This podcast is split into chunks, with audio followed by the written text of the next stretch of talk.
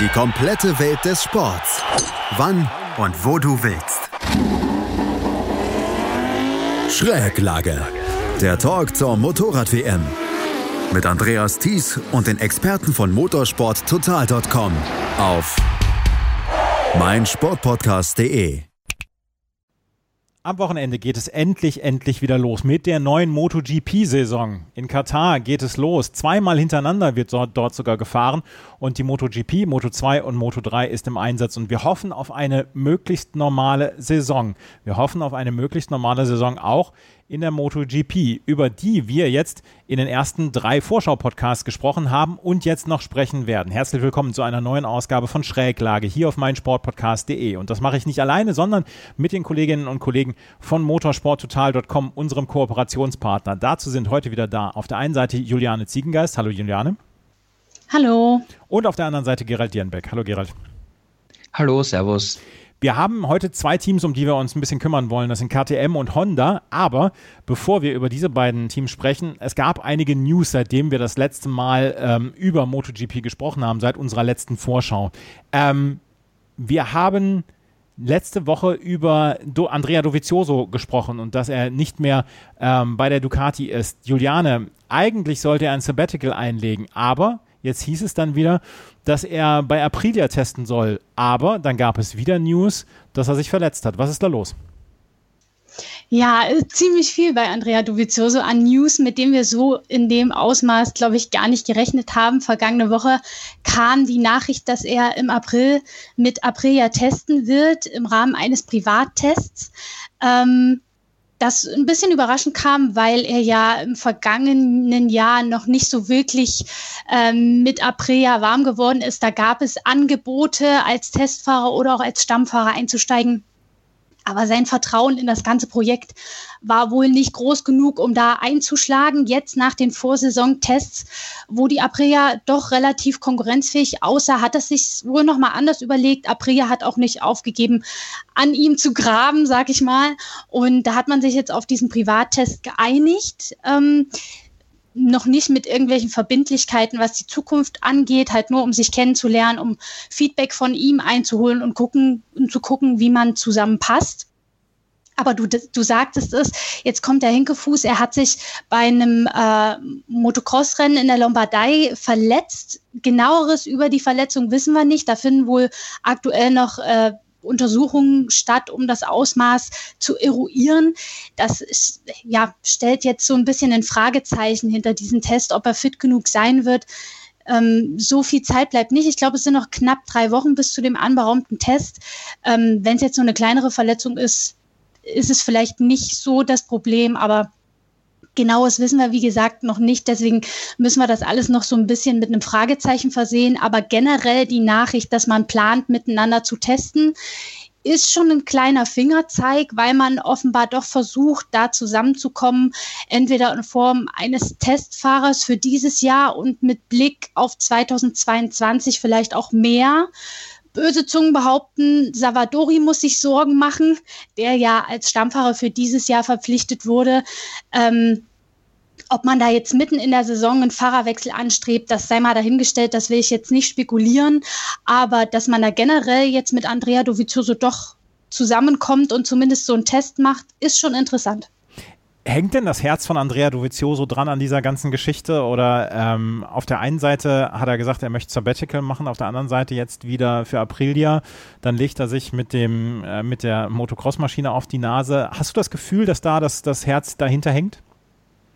Ich glaube schon, dass er anstrebt, in die MotoGP zurückzukehren, aber eben, eben in einem Projekt, wo er sich auch zutraut, nochmal zu gewinnen.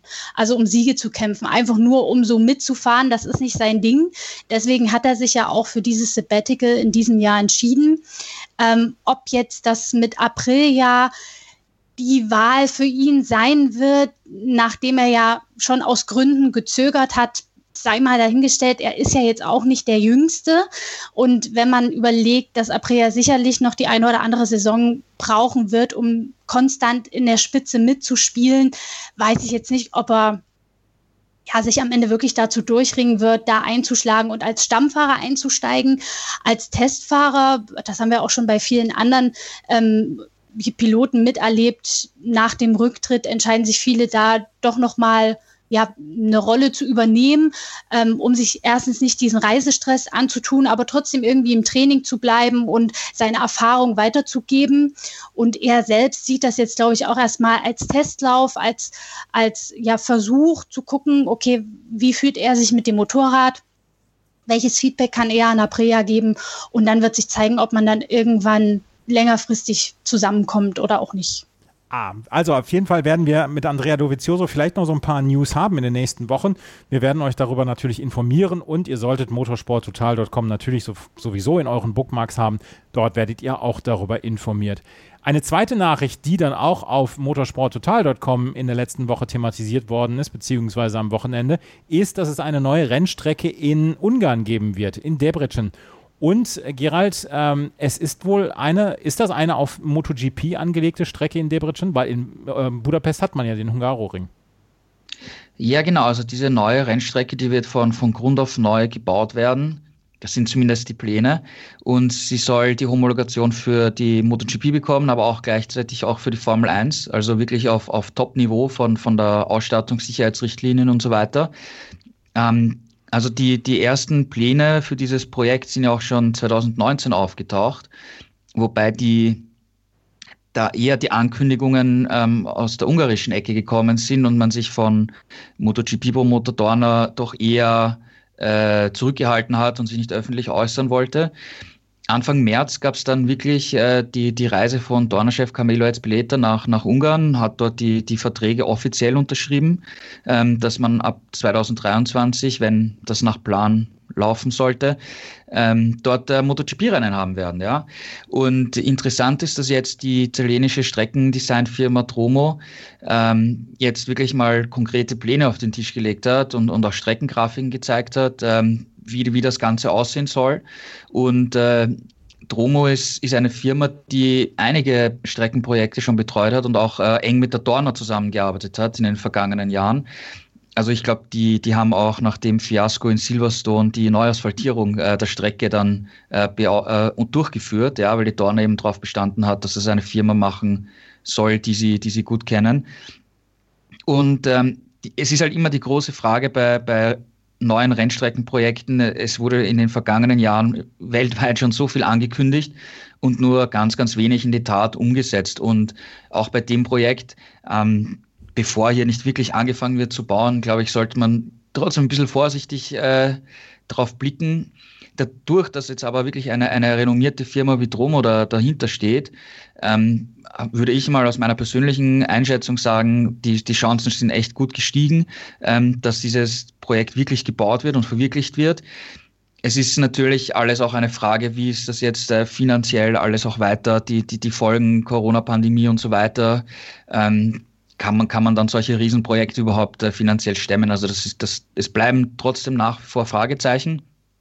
Ähm, sollte es wirklich umgesetzt werden, vielleicht nicht 2023, aber vielleicht auch später, aber wenn das wirklich umgesetzt werden würde, dann wäre das natürlich für die, für die Dorner auch ein interessanter Markt, weil du da halt richtig schön äh, nach Osteuropa rein, reinkommst. Ja, Brünn ist ja jetzt äh, weggefallen, ja, da, da werden wir in absehbarer Zeit keine MotoGP-Rennen mehr äh, mehr erleben. Aber eben mit dieser Strecke in der Nähe von Debrecen kannst du die Fans in Ungarn an, ansprechen, Rumänien, ähm, Teil der Ukraine, aus Südpolen, Slowakei, Österreicher werden sicher auch viele hinfahren, vielleicht auch einige aus, aus dem ostdeutschen Raum, ähm, die es nicht ganz so extrem weit haben.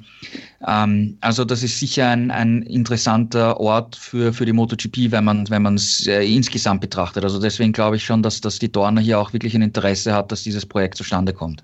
War denn der Hungaroring nie ein Thema für die MotoGP? Also es ist eigentlich hauptsächlich eine Formel-1-Strecke. Es gab dort 1990 und 1992 zwei 500er Rennen, aber es hat sich aus welchen Gründen noch immer nie wirklich ergeben. Also Hungaroring ist einfach Formel 1, ja. Mhm. Also, äh, in Debrecen soll die Strecke gebaut werden. 2023 könnte man dort die MotoGP fahren lassen und auch da werdet ihr natürlich über alles informiert. Entweder bei motorsporttotal.com, da auf jeden Fall und wenn es Neuigkeiten gibt, dann auch hier bei Schräglage auf meinsportpodcast.de. Das waren die News, die wir mit euch noch teilen wollten, bevor wir auf die beiden Teams zu sprechen kommen, über die wir in der heutigen Vorschau sprechen wollen. Und den Anfang machen wir mit Honda. Mit Marc Marquez, der außer des Vorjahres dann in den letzten Jahren die MotoGP dominiert hat. Letztes Jahr war er verletzt und auf einmal legte Honda eine Katastrophensaison hin. Oder Juliane, ist Katastrophensaison zu übertrieben? Nein, das würde ich auf jeden Fall so unterschreiben. Man kann von der Katastrophensaison sprechen, weil Honda wenn wir uns das mal vergegenwärtigen, ist ja als ja, Dreifach-Champion in die Saison gekommen mit dem Herstellertitel, dem Teamtitel, dem Fahrertitel.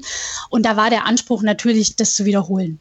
Aber wenn dann der Topfahrer Marc Marquez ausfällt und zwar für die komplette Saison, dann reißt das natürlich ein Riesenloch ins eigene Konto, ins eigene Punktekonto, ins eigene Siegeskonto. Und ähm, das konnten die anderen Fahrer nicht kompensieren. Das konnte man auch nicht wirklich erwarten, dass sie das in dem Ausmaß kompensieren. Äh, Marquez hat da einfach eine Riesenlücke hinterlassen. Man muss sagen, Alex Marquez, damals ja noch Rookie, hat zwei Podestplätze eingefahren. Das war aller Ehren wert, aber hat natürlich in der Gesamtbilanz jetzt nicht wirklich viel äh, ausgemacht kein einziger Sieg für Honda seit Jahrzehnten. Ähm, Takaki Nakagami zwar einer der konstantesten Fahrer, aber eben auch immer mehr so im Mittelfeld, nicht auf dem Podium. Ähm, das ist natürlich nicht der Anspruch, den Honda an sich selber hat. Ähm, deswegen war das so ein bisschen eine Saison zum Vergessen. Und der Anspruch für diese Saison ist natürlich eine ein anderer. Erstens rechnet man ja mit der Rückkehr von Marc Marquez, darüber werden wir gleich noch ausführlich sprechen. Und dann hat man ja mit Paul Espargaró einen neuen, ich sag mal, Topfahrer im Team von KTM geholt, der bei den Vorsaisontests schon eine gute Figur abgegeben hat. Man konnte nicht erwarten, dass er da so vorne, sofort vorne mitfährt. Aber er hat gezeigt, dass er die Anpassung auf jeden Fall besser meistert als zum Beispiel Jorge Lorenzo, der ja gezeigt hat, auch ein Weltmeister kann eine Honda scheitern. Ähm, also insofern hat man da durchaus mehr positive Vorzeichen, um jetzt mit ja doch deutlich höheren Ambitionen in diese Saison zu gehen.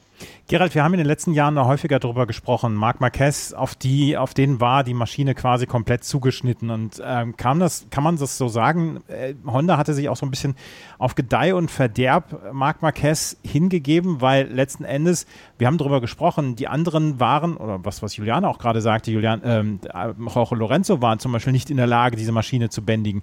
Hat man da eventuell zu viel auf das eine Pferd Marc Marquez gesetzt und zu wenig auf die anderen Fahrer? Weil letzte, letzte Saison war es dann so, dass die Leistung komplett eingebrochen ist, als Marc Marquez nicht mehr da war.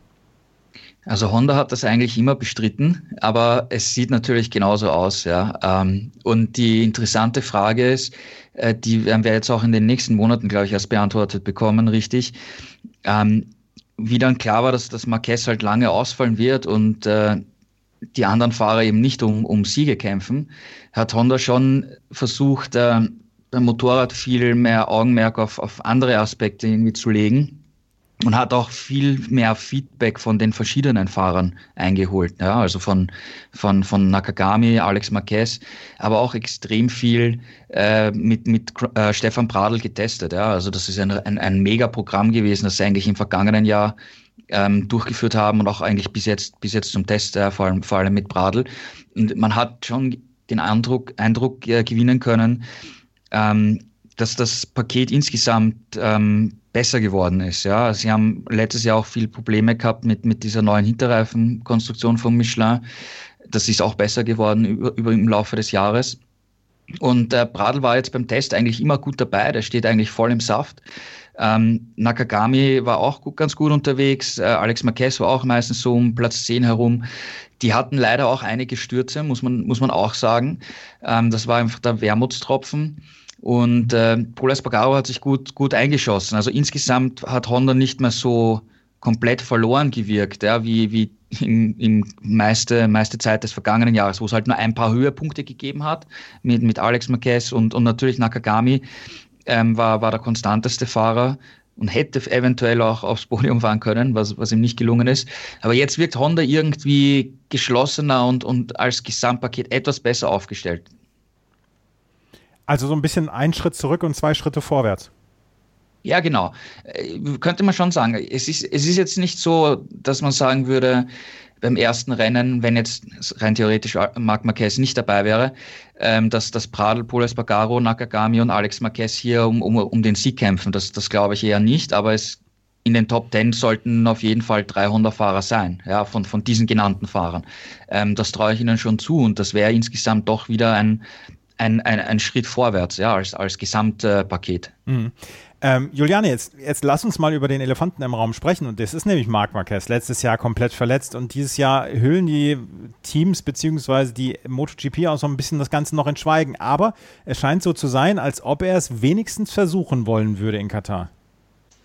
Also die Anzeichen dafür sind schon groß. Wir haben jetzt Stand Montagmittag noch keine offizielle Bestätigung dafür, aber ich würde mal sagen, es ist schon, wir sind schon im 90er Prozent Bereich, um sicher zu gehen, dass er es auf jeden Fall am Freitag versuchen wird.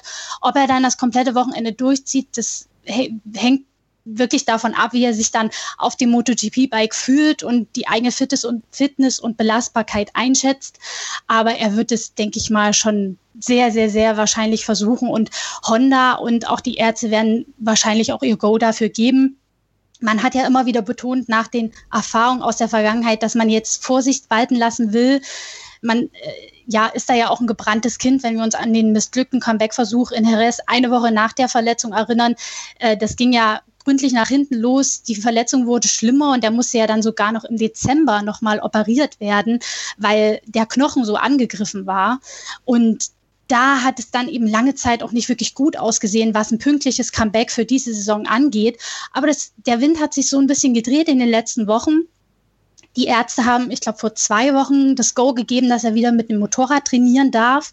Und er hat dann wirklich in kleinen Schritten angefangen, erst auf einem Minibike und jetzt zuletzt zwei äh, private Testtage in Barcelona und, und in Portimao mit einer Straßenversion seiner MotoGP Honda, die schon relativ nah an sein normales Arbeitsgerät herankommt.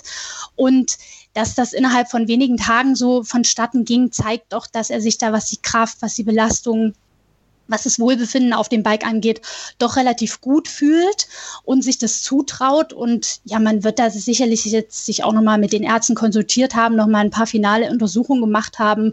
Und ja, wir erwarten eigentlich in Kürze dann, dass es auch offiziell gemacht wird und dass wir ihn dann endlich nach, ja, es sind ja fast acht Monate wieder auf einem MotoGP-Bike sehen werden in Katar. Aber wenn er jetzt zurückkommt, kann er dann sofort in die Favoritenrolle zurückkehren? Oder ähm, ich meine, Marc Marquez ist dann am Ende ja auch nur ein Mensch. Traust du ihm zu, dass er relativ schnell wieder an die Vorvorjahresform wird anknüpfen können? Äh, in die Rolle des Favoriten steckt man ihn ja gern, trotz ja. der Verletzung, weil, weil man kennt Marc Marquez, man weiß, er will immer mehr als 100 Prozent geben. Aber wenn er, wenn er sich klug anstellt, dann wird er das erstmal, ich sag mal in Anführungsstrichen, langsam angehen und als Training nehmen, um wieder reinzufinden, um in den Rhythmus zu kommen und um zu sehen, was wirklich geht. Ähm, jetzt zu viel, zu früh, zu viel zu wollen, zu riskieren, wäre, glaube ich, der falsche Weg. Und er hat ja wirklich, das muss man so sagen, mehr zu verlieren als zu gewinnen. Also ich denke, klug wäre es, so ranzugehen, dass man sich erstmal wirklich wieder eingroovt, um das jetzt mal so salopp zu sagen, und dann sukzessive daran arbeitet, wieder auf das Normalniveau zu kommen. Ähm, und dann wird er im Laufe der Saison, wenn sie so stattfindet, wie sie stattfinden soll, mit den 19 Rennen auch die Chance haben, um den Titel zu kämpfen. Das traue ich ihm durchaus zu. Aber jetzt im ersten Rennen schon zu verlangen, dass er da vorne reinprescht, wäre, glaube ich, zu viel des Guten. Gerald, hat sich denn Honda dazu geäußert, zu Zielen und ähm, wie sie diese Saison angehen wollen? Du hast darüber gesprochen. Paul Espargaro ist jetzt dann auch im Werksteam. Takaaki Nakagami und Alex Marquez sind bei LCR. Ähm, was sind denn die Ziele, die Honda dann auch selbst formuliert hat? Ja, es muss natürlich besser werden als im vergangenen ja. Jahr und, und ähm, also ich, ich glaube schon, dass sie bei Honda ein bisschen positiv überrascht äh, waren, dass, dass Paul Espargaro eigentlich ziemlich gut ähm, mit der Honda zurechtgekommen ist. In der Theorie hat man das schon vermutet, dass, dass ihm das Motorrad liegen kann, aber wissen tut man es im Vorfeld natürlich nicht. Also da waren sie sicher, sicher erleichtert. Äh, Paul sagt auch, sagt selber, er ist dabei, er ist noch nicht ganz vorne dabei, da fehlt natürlich noch ein Schritt, aber es ist, er ist nicht komplett verloren im, im, im Tag des Motorrad. Und er braucht jetzt natürlich auch ein bisschen Zeit, ähm, um eben die Feinheiten kennenzulernen, um auch mal auf einer anderen Strecke zu fahren, weil er ist ja bis jetzt nur in, in Katar gefahren, die, die Honda. Und, aber das sind gute Anzeichen insgesamt. Ja. Also ich, traue Paul Espargaro zu, dass er in den kommenden Monaten wirklich äh, auch im Spitzenfeld eine Rolle spielen wird. Und bei Marquez muss man einfach abwarten, ob er vom ersten Moment an wirklich wieder super schnell dabei ist oder oder ob, ob er ja auch Zeit braucht. Er selber hat ja auch schon in Interviews gesagt, dass er davon ausgeht, dass er nicht gleich wieder auf dem Level sein wird. Wie lange das dauern wird, weiß er nicht. Es kann schnell gehen, das kann langsam gehen. Er hat jetzt momentan natürlich die, die, die Schwierigkeit, die anderen haben in Katar getestet, er nicht. Er ist acht Monate nicht, nicht auf dem MotoGP-Bike gesessen. Danach kommt Portimao, da ist er noch nie gefahren mit einem MotoGP-Bike, also eine komplett neue Strecke für ihn. Ähm, also das, sind, das, ist, das wird sicher nicht ganz so einfach werden, da wieder äh, auf dem Top-Niveau äh, zurückzukommen. Ja. Aber insgesamt, äh, Honda wirkt, äh, wie ich vorher gesagt habe, insgesamt ähm, geschlossener, dass sie wieder auf den richtigen äh, Weg gefunden haben irgendwie. Aber wir können sagen, so ein bisschen das am schwersten zu durchschauende Team, oder? Es ist natürlich schwierig zu durchschauen. Ja, ich würde schon sagen, dass wenn man jetzt Marquez mal wegdenkt, ja, sondern auf die anderen Honda-Fahrer blickt, dass die in den Top Ten auf jeden Fall eine Rolle spielen können und werden bei den ersten Rennen. Ob sie wirklich äh, um, um, den, um, den, um den Sieg oder ums Podest kämpfen können, ist wirklich schwierig einzuschätzen. Ja, es ist echt äh, im Vergleich zu den anderen Herstellern schon schwierig hier zu sagen, wo sie wirklich ganz genau stehen. Aber in den Top Ten sind sie, glaube ich, auf jeden Fall dabei. Auf jeden Fall. Mhm. Und Juliane, Stefan Bradl könnte die in die für ihn lustige Situation kommen, dass er für Servus TV am Wochenende das Ganze mitmoderiert und dann irgendwann das Mikrofon gegen den Motorradhelm eintauschen muss. Ja, also wenn es zu der besagten Situation kommen sollte und Marquez doch merkt, okay, es ist noch nicht so weit, wie ich es mir vorgestellt habe. Ich, ich lasse das Rennen vielleicht doch lieber aus. Ähm, dann käme Stefan Bradl zum Zug und er ist diese Situation ja schon gewöhnt. Also er ist immer der, wenn es brennt, der dann ran muss. Aber er hat ja beim Test gezeigt, dass er durchaus konkurrenzfähig ist, schnelle Zeiten fährt, trotz des straffen Testpogr Testprogramms, das er ja hatte. Und äh, wir haben ja auch oft schon drüber gesprochen, dass er in der ähm, vergangenen Saison, in der zweiten Saisonhälfte auch wirklich wieder in dieses ja, Rennfahrersein zurückgefunden hat und da auch äh, die Ergebnisse für ihn gesprochen haben. Also er konnte sich da sukzessive steigern und ich denke, wenn es hart auf hart kommt, wär, könnte Honda auf jeden Fall, auch was die Ergebnisse angeht, in dieser Saison wieder auf ihn zählen. Also ihr hört schon, dass das ist relativ schwer alles zu prognostizieren in diesem Jahr. Top Ten Plätze sind wohl ähm, das Ziel, beziehungsweise können als Ziel ausgegeben werden, aber so richtig, so richtig aus der Reserve locken wollen sie auch Juliane und Gerald hier nicht, was das, äh, was das Ganze angeht, was Honda angeht. Ich finde es auch unglaublich schwer zu prognostizieren. Bei allen anderen hat man in irgendeiner Weise eine Idee, wie es laufen könnte und bei ähm, bei Honda ist es so, ja, wann kommt Marc Marquez zurück? Wie kommt Paul Espargaro mit dem, mit dem Bike klar, etc. Ähm, ja, ansonsten können wir eigentlich nicht so richtig was prognostizieren, oder Juliane? Nein, du sagst es, es ist wirklich schwer, weil, weil da eben viele unbekannte Variablen mitspielen. Paul Espargaro neu im Team, Marc Marquez vor seiner Rückkehr. Äh, Alex Marquez ist eh so, so ein bisschen so die Wundertüte mit den zwei angesprochenen Podestplätzen in der vergangenen Saison. Hat er ja gezeigt, dass er das Potenzial hat, wirklich vorne dabei zu sein. Aber man muss auch sagen, er war in der vergangenen Saison Rookie. Es war die Corona-Saison, also mit weniger Rennen. Er ist nicht auf allen Strecken gefahren, die in diesem Jahr auf ihn zukommen. Also es ist immer noch so ein bisschen ein bisschen Anfängerstatus mit dabei und beim Test konnte er auch nicht alles ähm, ja zeigen, was er wollte und nicht alles probieren, was er wollte, weil er wirklich oft gestürzt ist. Ich glaube, fünf Stürze in vier Tagen und dann hat er sich auch noch so einen Mini-Mini-Bruch im Mittelfußknochen zugezogen. Ähm, das hat ihn jetzt für den letzten Testtag ein bisschen tangiert, der ja aber äh, aufgrund der Bedingungen eh so gut wie ausfiel. Für, für, das, für das erste Saisonrennen dürfte es jetzt kein großes Problem sein. Er hat auch schon wieder ganz normal trainieren können mit dem Fahrrad etc. Ähm, aber ihn da zu prognostizieren ist auch sehr schwer. Naja, und bei Takaki Nakagami wird das Ziel sein, es endlich aufs Podest zu schaffen. Das traue ich ihm auch durchaus zu. Er hat ja in diesem Jahr die aktuelle Honda, nicht wie im Vorjahr das Vorjahresmodell. Und insofern hat er alles, was er braucht, um jetzt auch diesen letzten Schritt zu machen und endlich diese Podesthürde zu knacken. Und das wird sein Anspruch sein. Aber ja, so wirklich äh, einordnen kann man Honda in diesem doch sehr engen Feld für diese Saison nicht so wirklich. Nach dem, was letzte Saison passiert ist, haben wir auch nicht wirklich Vergleichswerte und insofern müssen wir uns da ein bisschen überraschen lassen. Ja, also ich lasse mich sehr, sehr gerne überraschen. Gibt es in irgendeiner Weise noch einen Fahrplan für die Kommunikation mit äh, Marc Marquez und seiner Rückkehr, äh, Gerald, oder seid ihr da selber noch so ein bisschen im Unklaren? Also im Prinzip warten wir darauf, bis Honda ähm, das Pre Press Release rausschickt, wo drin steht, ja, Marquez fährt, ja, äh, oder er probiert's, ja. Ich meine, er, er steht auf der auf der Nennliste. Er hat ähm, das ein Serienableger von MotoGP-Bike getestet der vergangene Woche. Wir haben auch Fotos gesehen, dass über der Box äh, das Schild äh, Marc Marquez steht und nicht mehr das Schild mit Stefan Bradl. Also es, es, es deutet wirklich jetzt alles darauf hin, ähm, dass, dass Honda einfach sagt, äh, okay, äh, Marquez fährt, ja.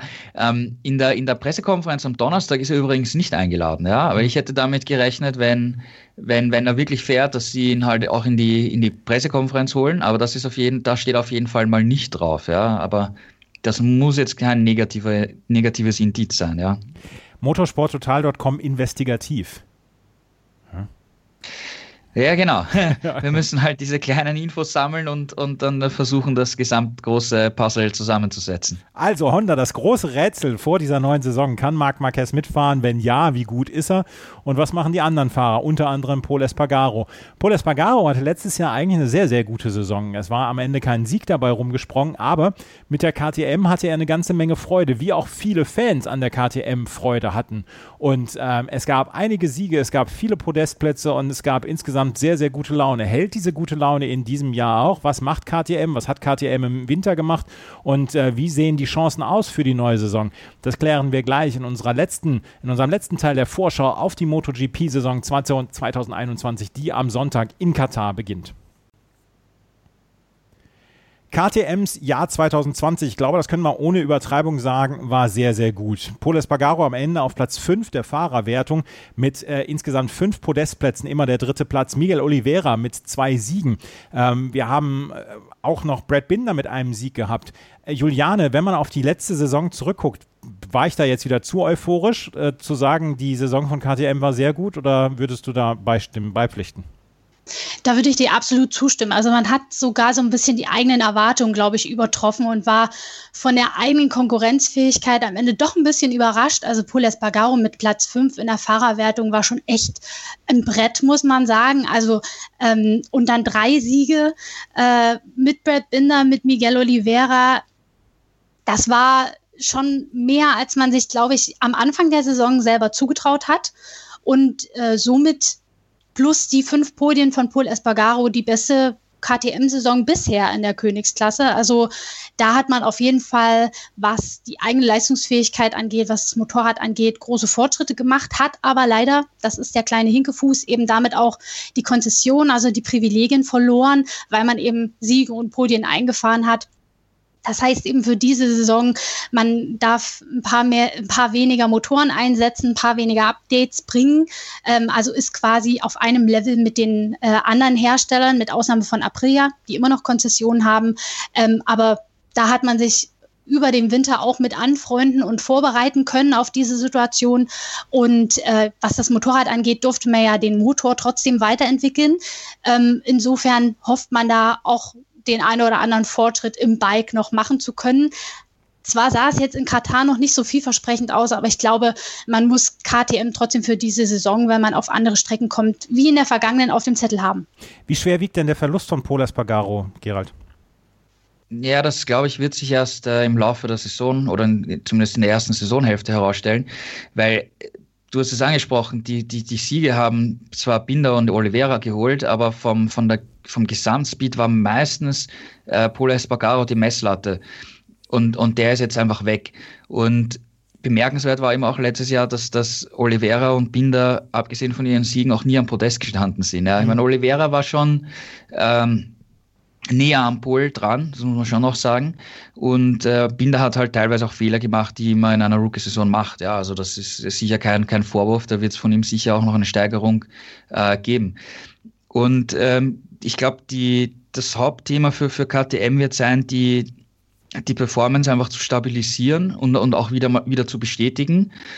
Und gleichzeitig auch das, das Wort für, fürs Phrasenschwein, ja, äh, Konstanz reinbringen, weil mhm. du hast schon vor allem bei Oliveira und, und, und Binder einfach so extreme Formschwankungen auch drinnen gehabt. Ja, da waren sie an, an einem Wochenende vorne dabei und, und äh, nicht dabei und dann wieder vorne dabei und das war einfach sehr, sehr äh, abwechslungsreich. Ja, und was man im vergangenen Jahr auch gesehen hat, wir haben ja einige auf einigen Rennstrecken zwei Rennen gehabt. Laut aktuellem Kalender ist das jetzt nur in Katar der Fall, danach immer nur ein Rennen auf einer Rennstrecke.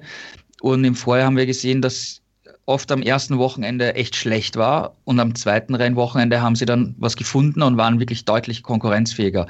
Aber wenn man in diesem Jahr außer Katar keine zweite Chance bekommt, kein zweites Rennwochenende auf der gleichen Strecke, dann ist das natürlich nicht so cool. Ja, also da müssen sie wirklich diese, diese Stabilität reinbringen über, über das ganze Jahr gesehen. Ich glaube, das ist äh, hauptsächlich der, der, der Punkt, worum es bei KTM gehen wird. Ähm, jetzt haben wir Brad Binder und Miguel Oliveira in diesem Jahr in einem Team. KTM, was, was haben Sie über den Winter gemacht, beziehungsweise ähm, wie haben Sie am Ende oder was waren Ihre Aussagen, wie Sie den Winter verbracht haben, Juliane? Sind Sie zufrieden? Gerald hat gerade die Tests in Katar ange, angebracht. Ja, also man muss sagen, ähm, man hat an vielen verschiedenen Bereichen am Motorrad gearbeitet, Chassis, Aerodynamik, auch Motor, wie gesagt.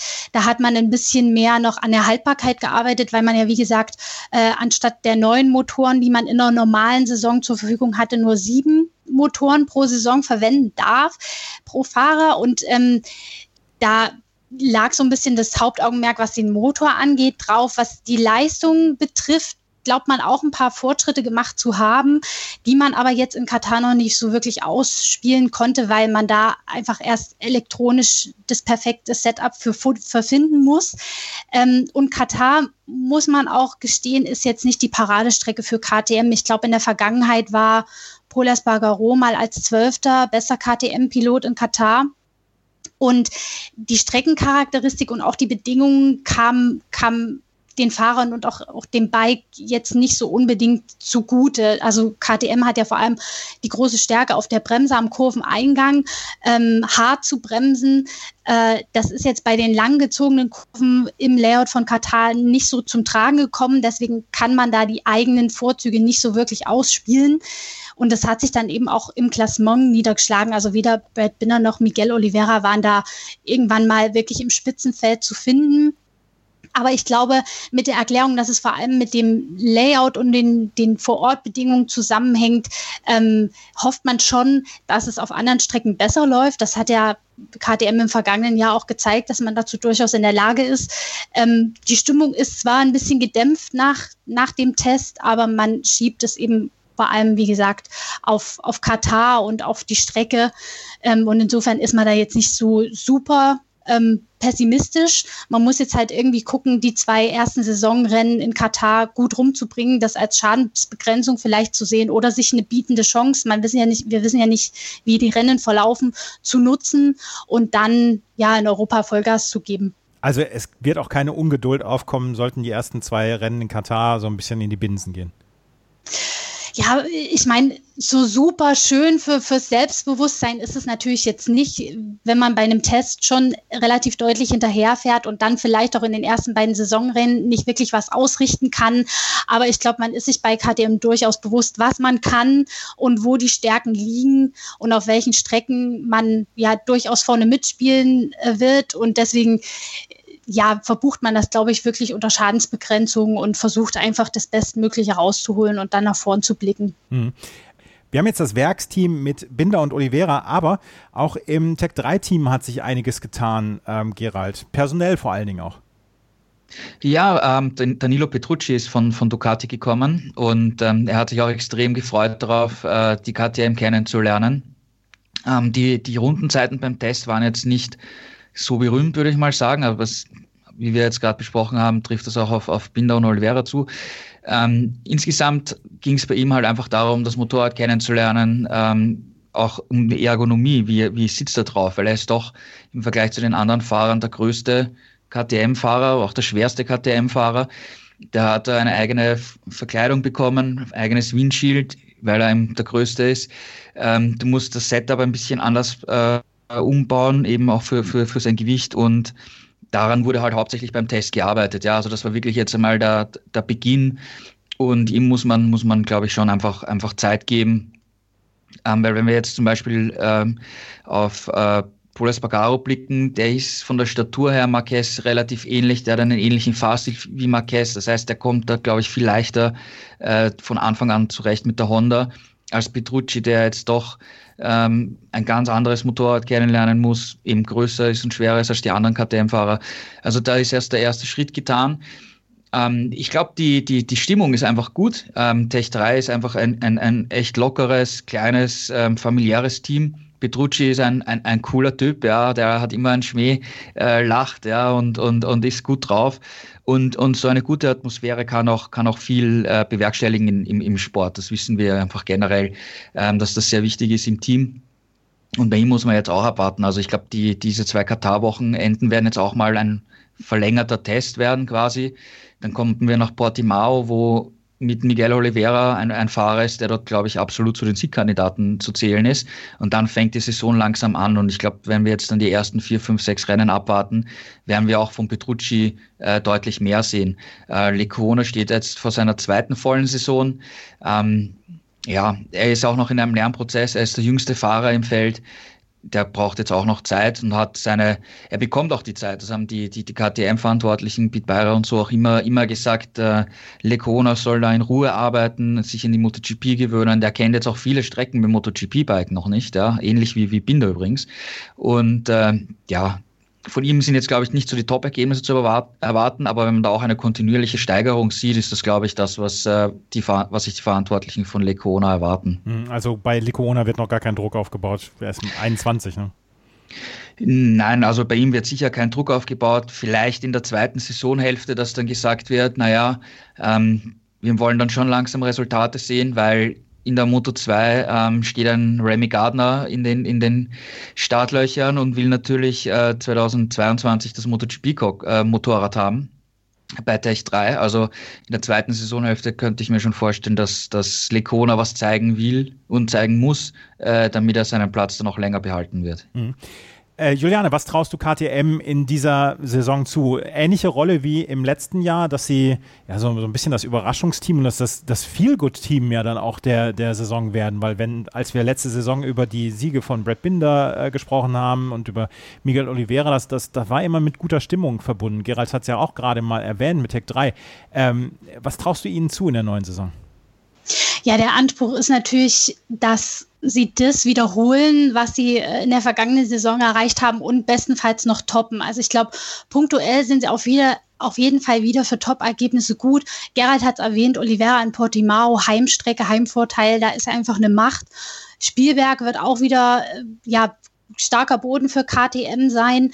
Und dann wird man mal sehen wissen, müssen, ob sie die erwähnte Konstanz reinbringen können, die sie sich wünschen. Wir müssen uns vergegenwärtigen, sie müssen den Verlust von Paul Espargaro, der ja der Teamleader, der Top-Fahrer war, viele Jahre kompensieren.